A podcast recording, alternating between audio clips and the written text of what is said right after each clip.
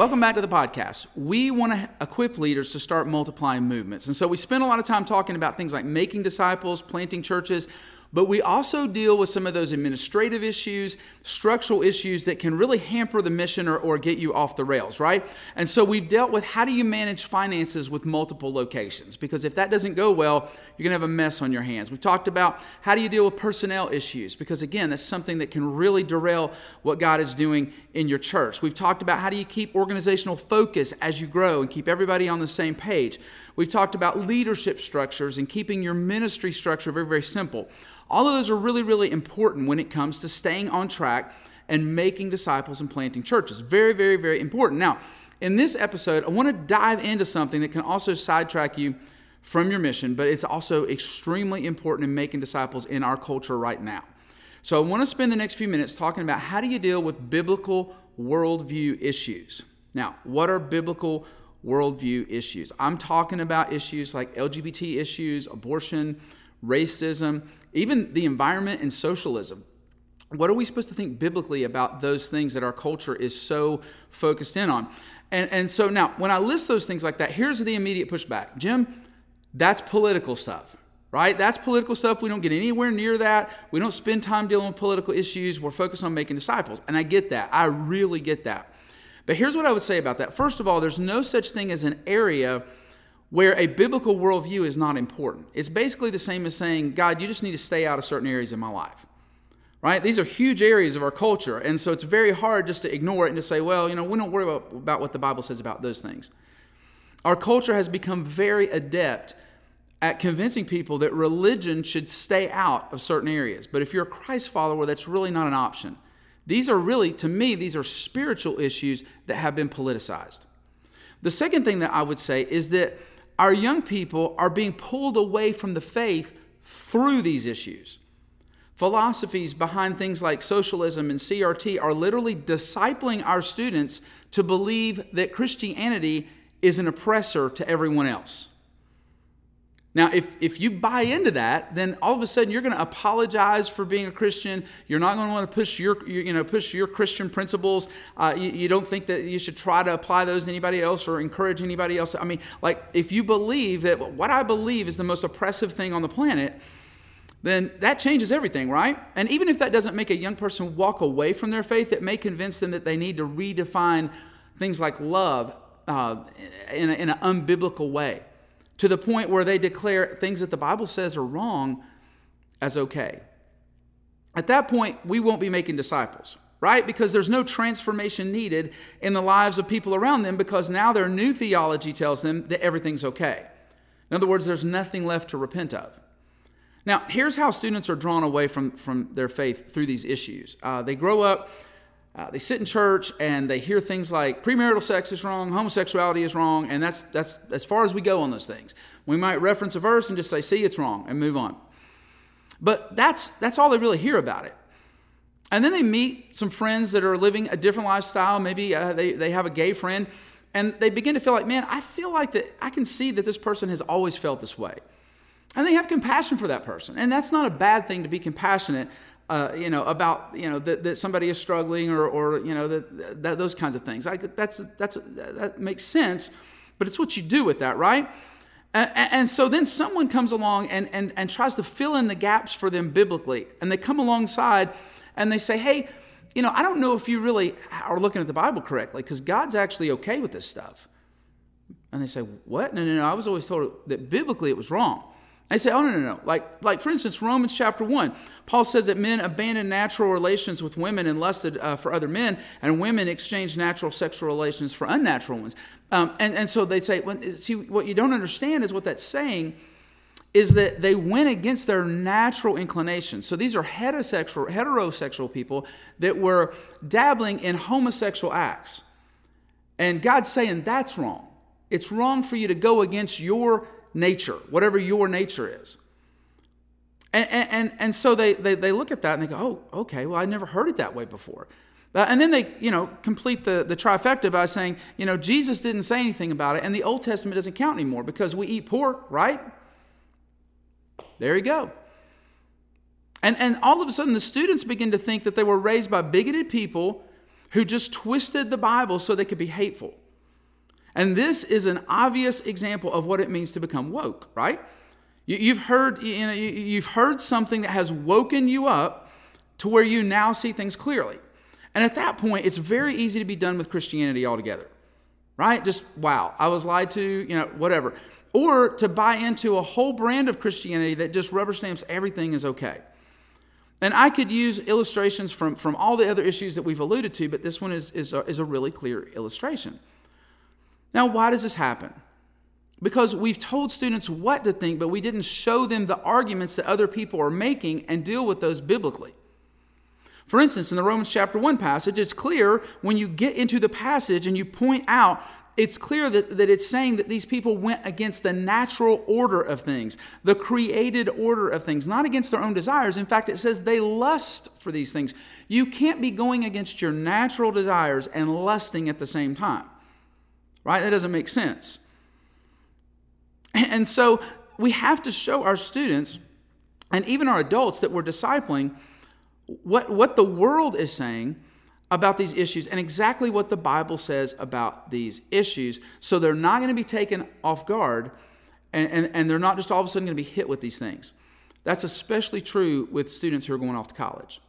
So what do we do? I, I believe we have to have a plan to disciple our people in these areas. Do, do you preach on them? You might. You might do that.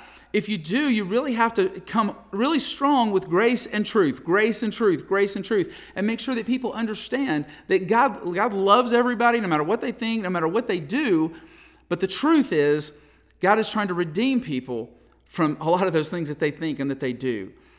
And, and you, you'll struggle to get very far with people who disagree with you with public presentations. I'll just tell you that. Like, more than likely, if somebody's sitting there that is really bought in uh, to uh, to a lifestyle or to a direction or to a philosophy like that, uh, the moment you start preaching on it, they'll get up and walk out.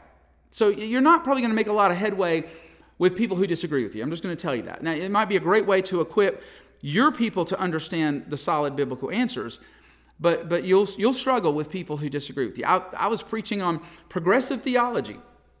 And uh, just was talking about the fact that some people nowadays are, are taking the Bible as just kind of an on-ramp and just kind of a beginning, but then we can now develop the faith beyond that. And and you hear statements like, you know, we now know so much more about God than Moses did and Peter did, right? And it's like, what?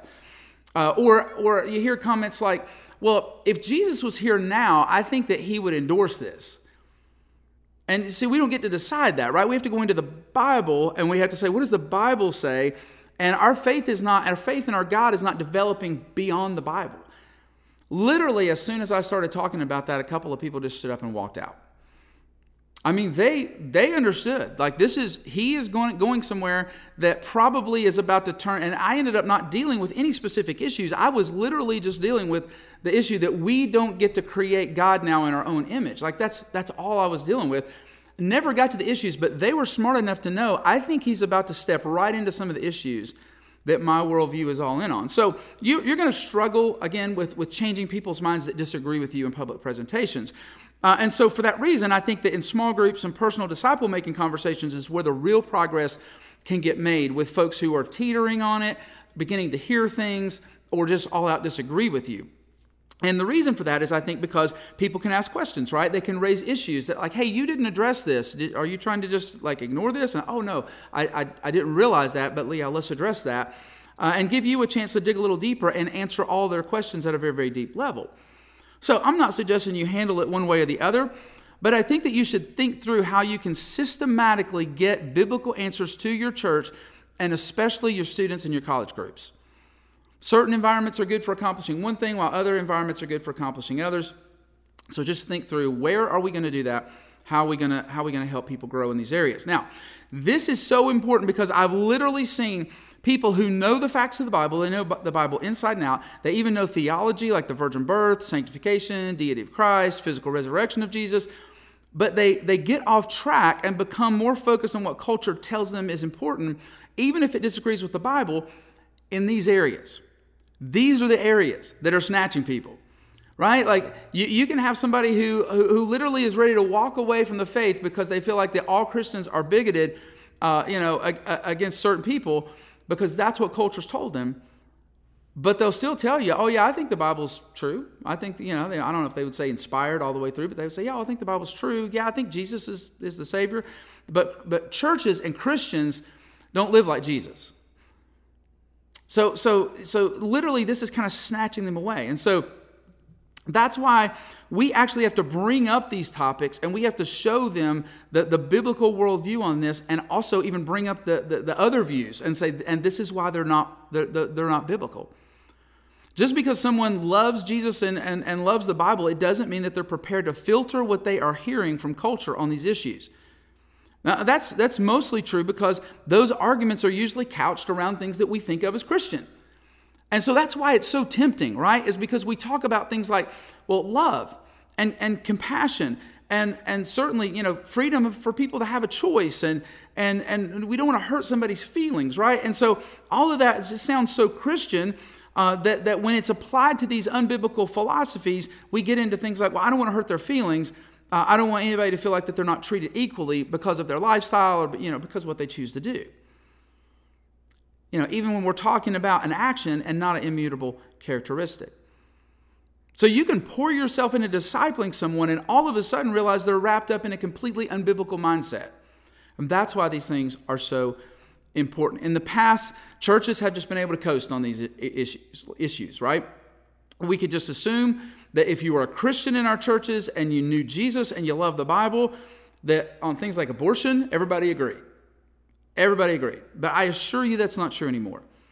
They may genuinely love Jesus, but they may have been led astray by friends, something they follow on TikTok, something they found somewhere else online. So maybe this is a conversation you need to have with your staff, especially your student and college ministries, in order to develop uh, a, a strategy for equipping your church. Um, and, and so I think that would be an amazing conversation to have. How are we going to go about this? Because we're not really done discipling, especially students in college. If we're sending them out into the world, ill-prepared to address these issues from the Bible.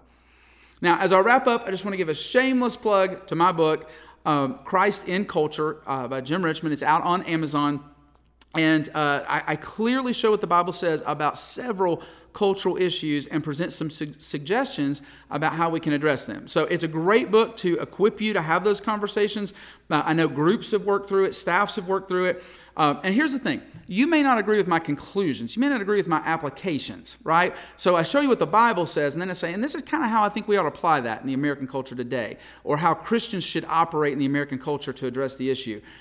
You may not agree with this, but I really feel very, very solid about the biblical reasoning on all of those issues. And so I think it's a very good book to equip you in these areas. And so I hope that you'll take advantage of that.